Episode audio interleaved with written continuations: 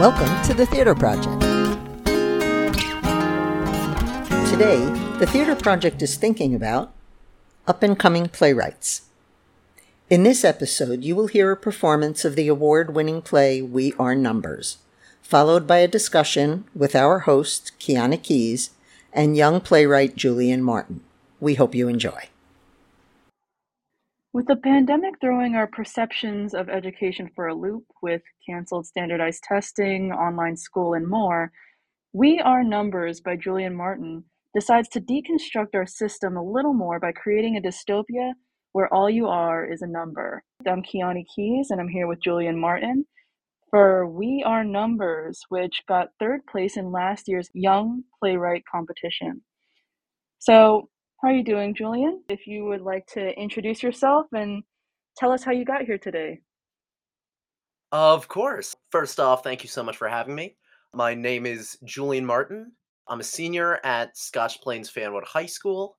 I've always just been passionate about arts and writing and playwriting, screenwriting, and I found the Theater Project's competition, and I wrote something that I felt was very meaningful to me, submitted it, and I'm glad that other people saw the meaning in it, and I'm just really happy that it's gotten to this point. It's really surprising, but it's really awesome.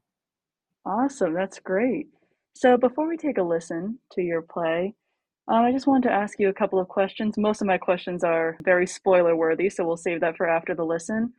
But I just wanted to ask you, what was the most difficult part of your writing process, and has that changed from when you first wrote the play to now? This was one of my first plays. I've always loved the theater. It's always been something I'm passionate about.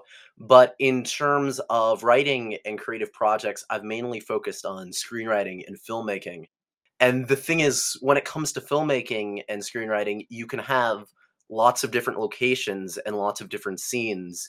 But when it comes to a play, it was just a step in another direction for me, where I really had to consider this play has to be entirely dialogue-based. So the most difficult part for me was creating a substantial, entertaining story that all took place in just one classroom. How many drafts do you think it went through until the finish? In terms of drafts, I'd probably only say one or two. I only now really honestly have been getting into the very important habit of revising and redrafting. It really only took me around 2 days or so for the initial draft, and then I'd say like a day of revising, and I sent it in. But in terms of the story itself, an idea like this has been bubbling in my head since probably 7th, 8th grade or so. Cool. Okay, so before we get any further into deep diving into the play itself, let's take a listen. We Are Numbers by Julian Martin. Setting: a desolate high school classroom. I failed! I really think I failed! You say that after every test, April. You'll be fine. But this time, I really think I failed. And this time, it matters! So you finally admit that 1B on the math quiz last semester wasn't worth the panic attack. Boo off, Noah. We're all a bit on edge here. Noah, I'd really appreciate it if you don't talk to my girlfriend like that. I'm fine, babe. Whatever. I need water. Miss Thomas said not to leave the classroom. I'm thirsty! You'll get a 0 if you leave the room, Miss Thomas said. Wow, I don't care. You don't care. You really don't care. He does care. Noah, sit. She's taking too long. I'm freaking out. Okay, we're fine. We studied. It's going to be okay. You don't know that. She could have failed, not gotten a single question right. What did I say about talking to her like that, man? Rory, control your brother. Noah, stop. I'm just saying you should all stop denying the inevitable possibility that this is the end of the road.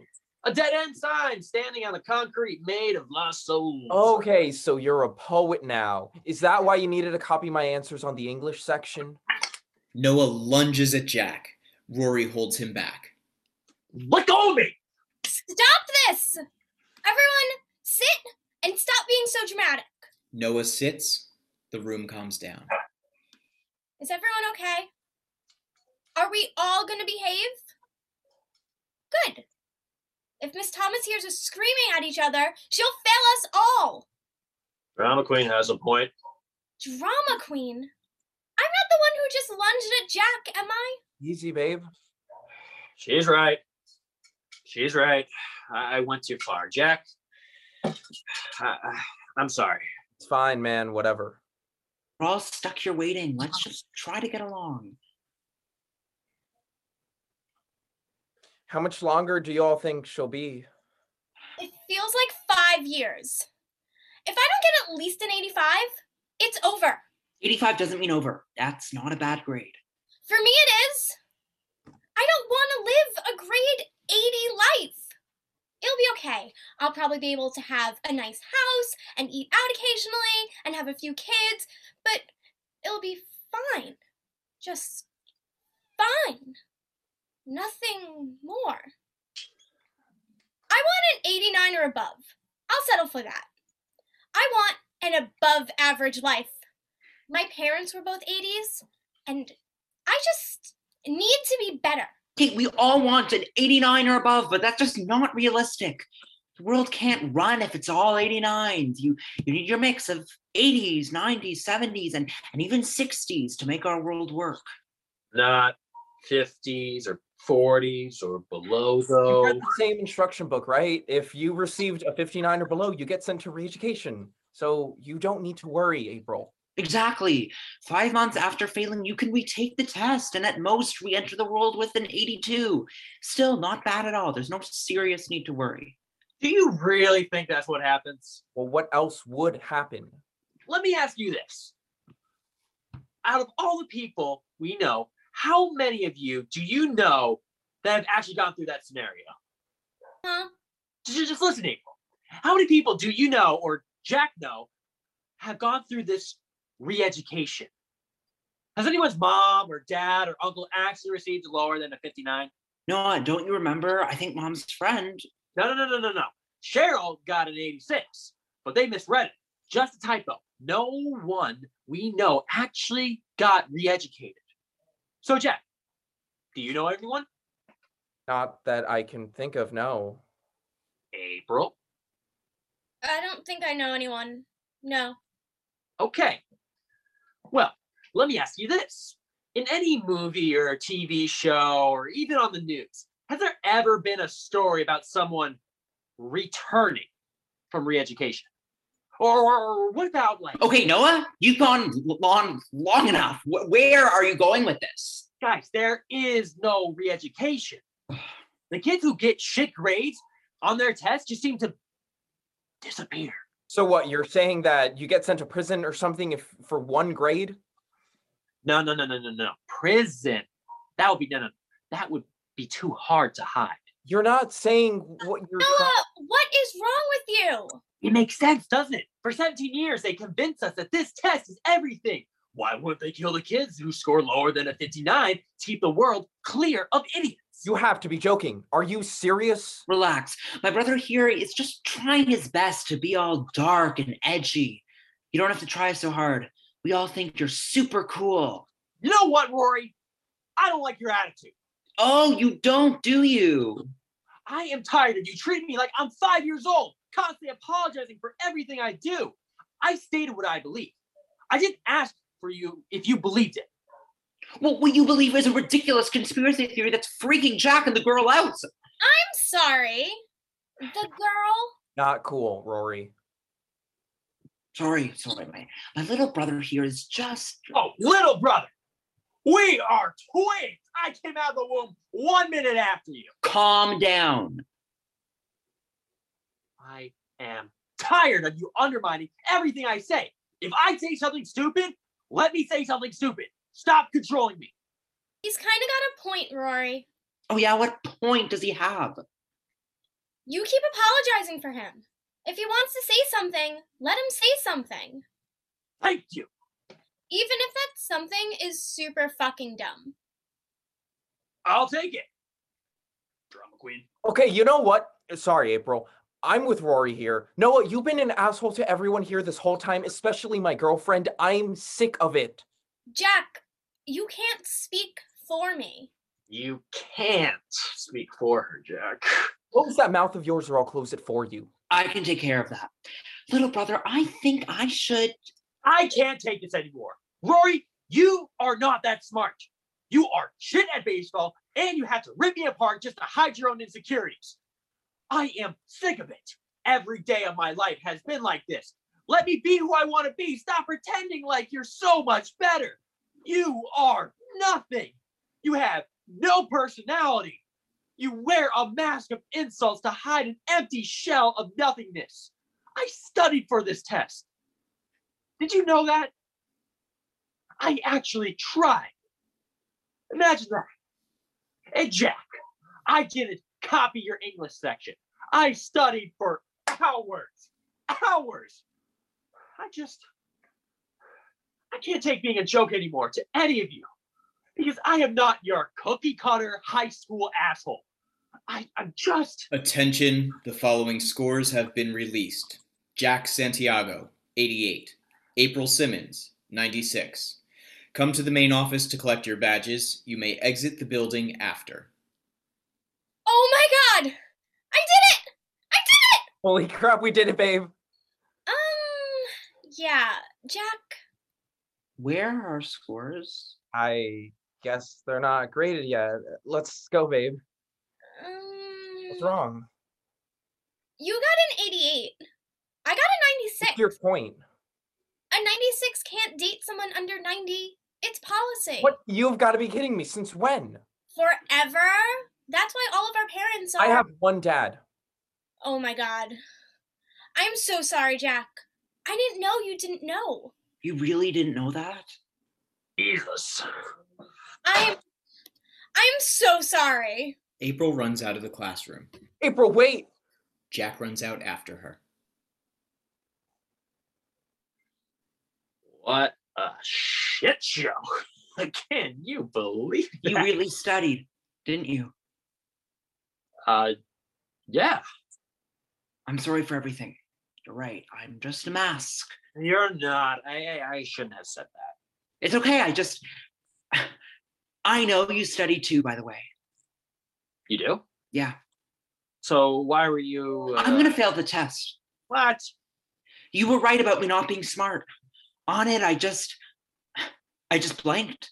I studied too. You know that. I disappeared into my room all last week. Hey, I blanked. I'm sure you'll be fine, man. It's probably just the nerves. It's not. I know it's not. Let me tell you why I am the way I am. You are the big brother. I always looked up to you, and I don't really know. I got jealous of you being the popular one, and then all of a sudden, I'm all edgy and fake and deep and whatever. It just happened. I snapped before, and I shouldn't have. I'm truly sorry. So we both wear masks, huh? I guess we do. But doesn't everyone in high school? Sounds like you're still pretty edgy, apparently. You don't really think they'll kill me, right? When I fail? You're not gonna fail. We're both gonna get 85s or so, and we're gonna go to O'Henry's to celebrate. O'Henry's is a 92 restaurant. You're not allowed in there with a lower badge. Then we'll go somewhere else, whatever, but we're gonna be fine. You didn't answer the question, though. Do you actually believe what you said before about the re-education?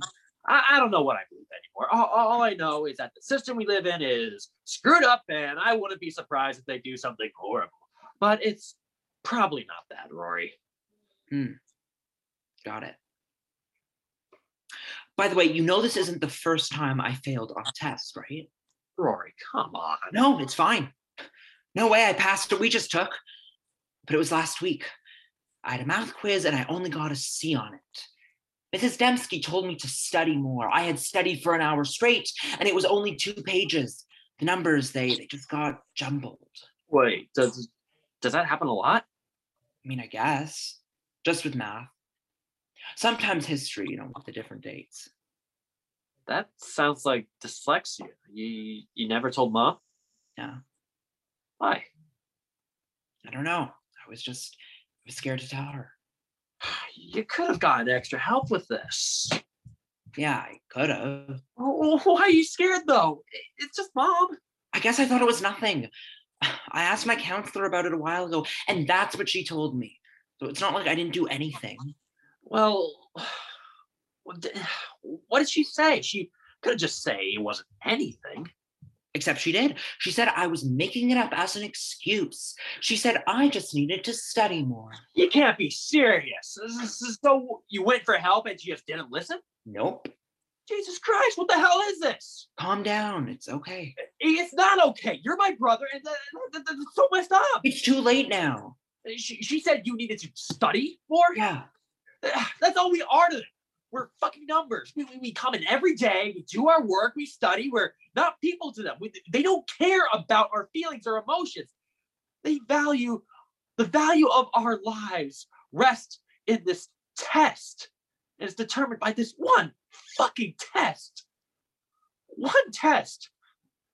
And even before they judge us based on the numbers, and the numbers, and the more numbers, and the numbers of loneliness, oh, we are just numbers. Not people, just numbers. Remember when we were little and I showed you that movie, Leprechaun? Uh-huh. I guess.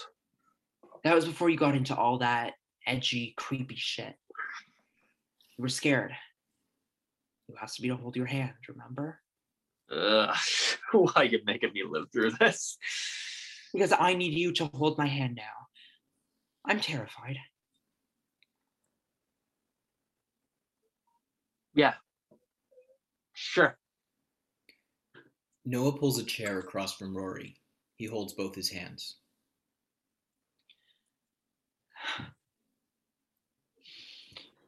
Shit. What? You got a problem with me freaking out? My life was just ruined and... No. I'm sorry. I've just never seen you cry. Fine. I'm scared. Listen, you're my brother and I love you. It's gonna be okay. I need you to know something. Anything, yeah. I just need you to know. Attention, the following scores have been released. Noah Armistad, 84. Rory Armistad, 43. Noah, come to the main office to collect your badge. You may exit the building after.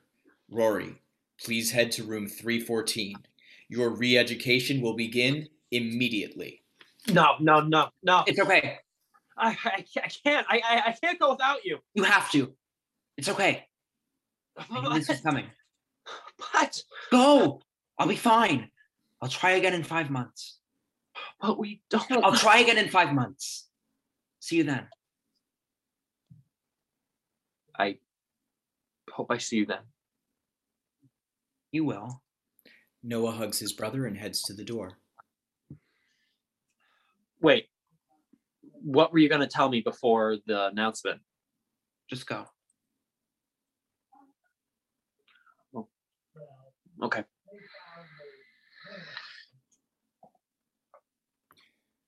"46, please head to room 314. Re-education will begin immediately. We will not ask again." 46. Huh.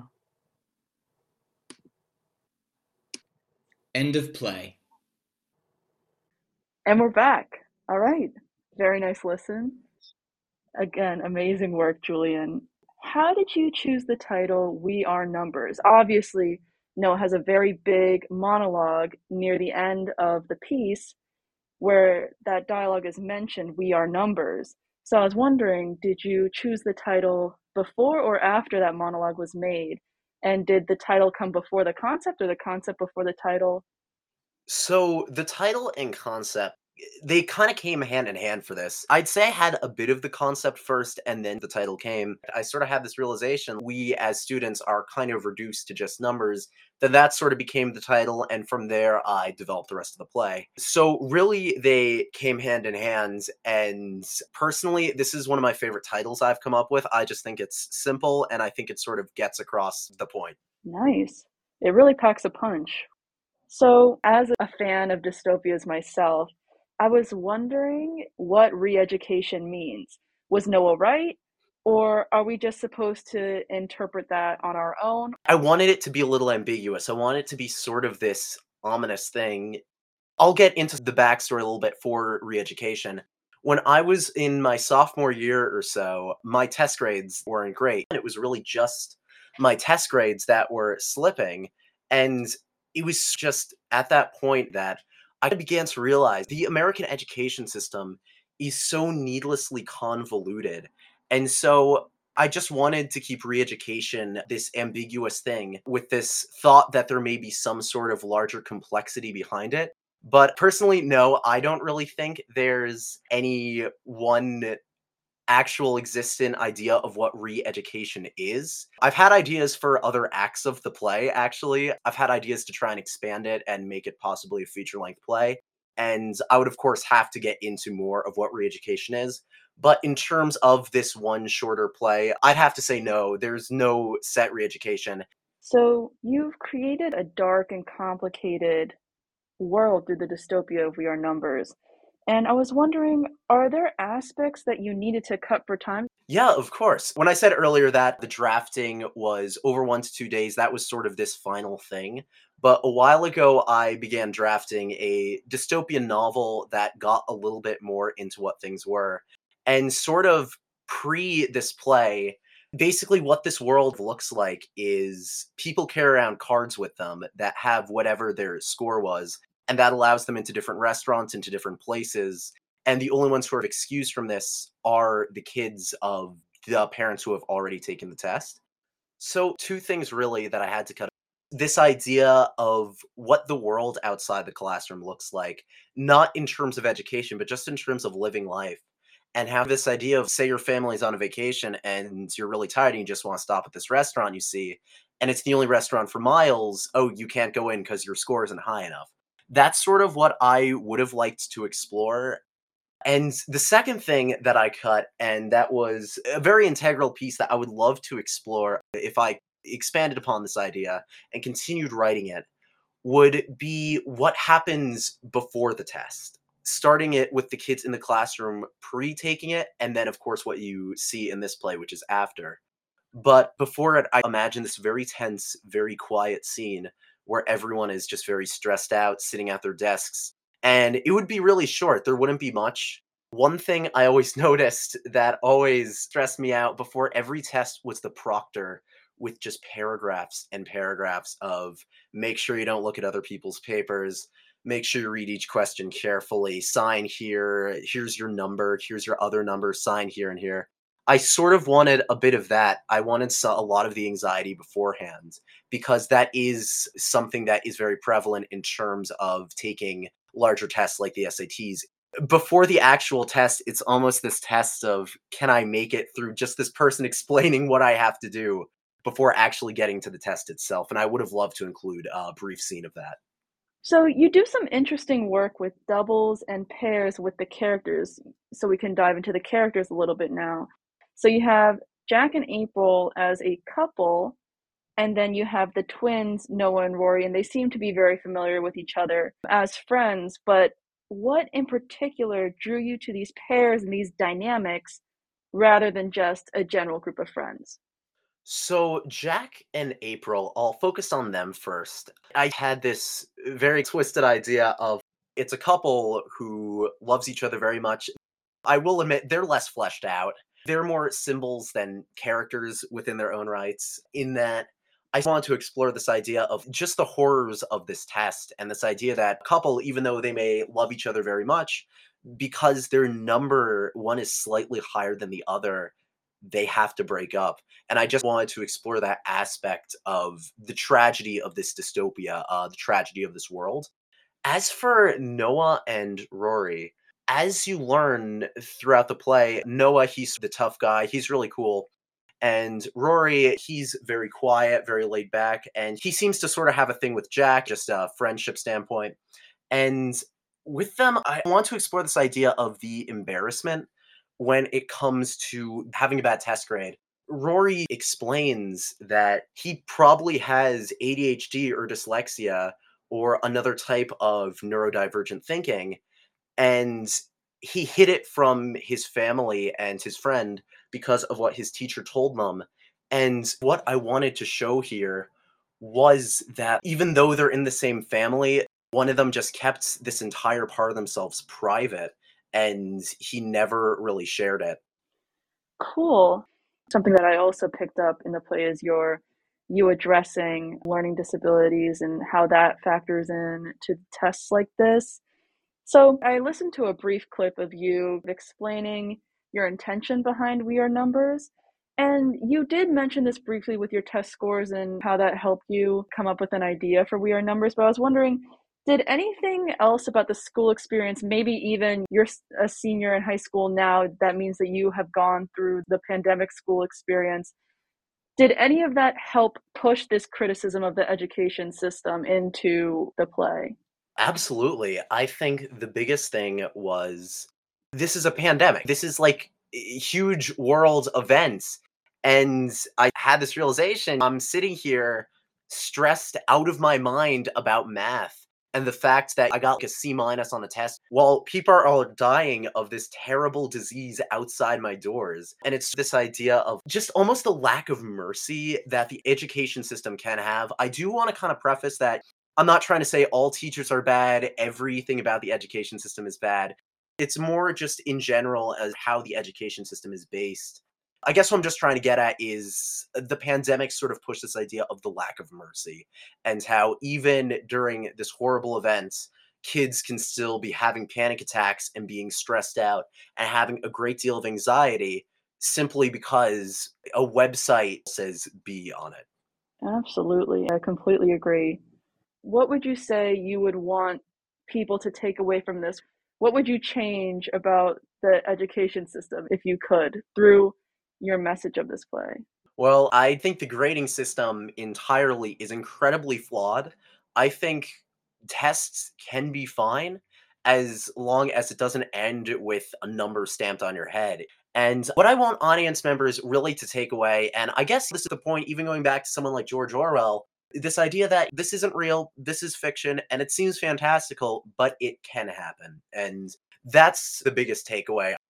So I'd say that We Are Numbers has a very distinct style to it. And so I was wondering, do you think that you have a style of writing just yet? So I do think I have a few styles I work with. Usually I write more straight up horror fiction. I usually get much darker in my themes. This was a very restrained play. I initially had some ideas for much darker endings that I didn't really follow through on because they would sort of take away from the point.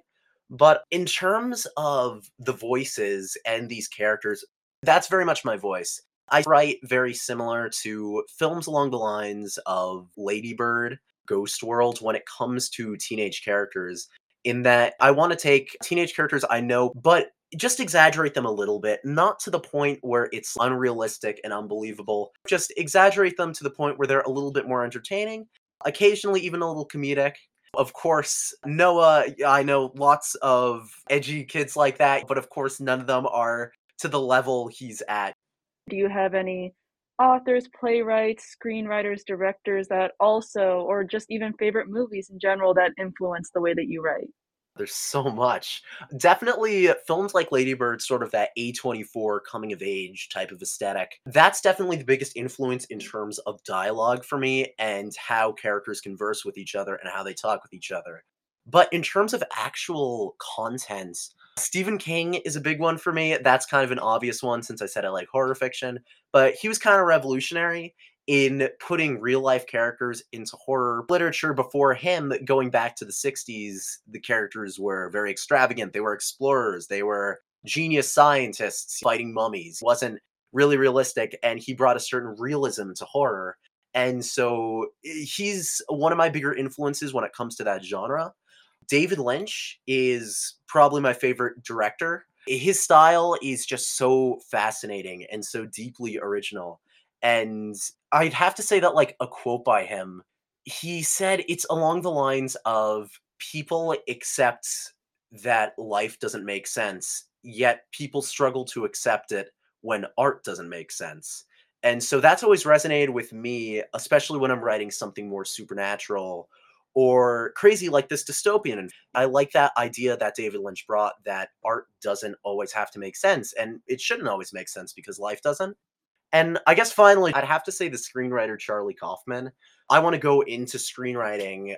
He's without a doubt my favorite, just full-on screenwriter. His works, Eternal Sunshine of the Spotless Mind, Adaptation, Schenectady, New York, are so greatly original and are feel so real, but have so many things in it that make his world different and stranger than ours.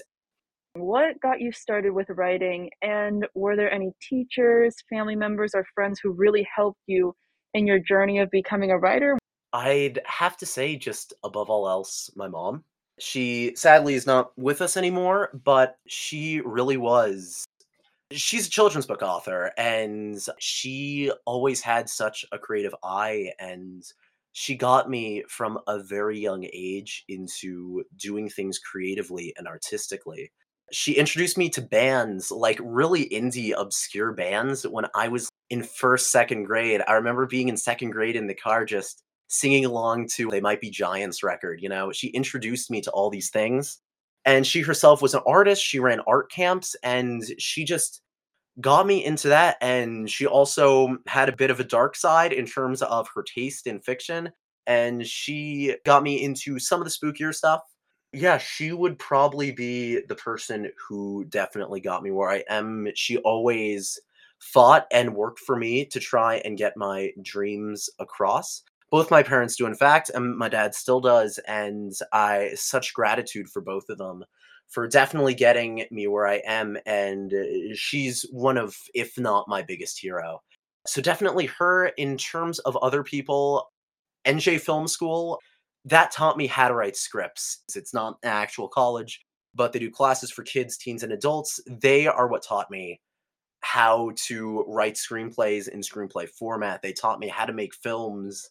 And then quick shout out to Mr. Moscow, the teacher who runs the audiovisual club in my school and who runs all the film classes, who helped me get to a point now where I can work creatively in school. And honestly, in the times I was really stressed out about the stuff that I showed in We Are Numbers, his room was always a safe space, and he's always just there still, just to talk about whatever movie trailer dropped and stuff like that. So I guess all of them would be the people who got me to where I am, and just, again, huge thank you to all of them. Amazing. That's so great. So where do you think that you will be in, like, let's say 10 years? Oh, man, 10 years. My hope is writing screenplays and plays professionally for whatever major studio or indie studio. My dream is working for A24, that production company, writing scripts for them. Of course, that's a long shot, but honestly, no matter what, in 10 years, I see myself being creative and still writing. Nice. Well, again, thank you so much for joining us on this segment, Julian. I very much enjoyed talking with you and listening and reading your work. I wish the best for you. So thank you very much.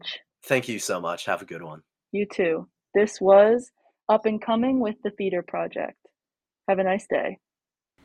Thank you for listening to this episode of The Theater Project Thinks About.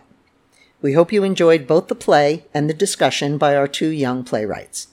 Our audio engineer for this episode was Alex Gomez, and our theme music was by Gail Liu and Damien DeSandes. Visit thetheaterproject.org to sign up for our mailing list, as well as check out all the links and resources in the show notes. That's all for this episode. We'll see you next time.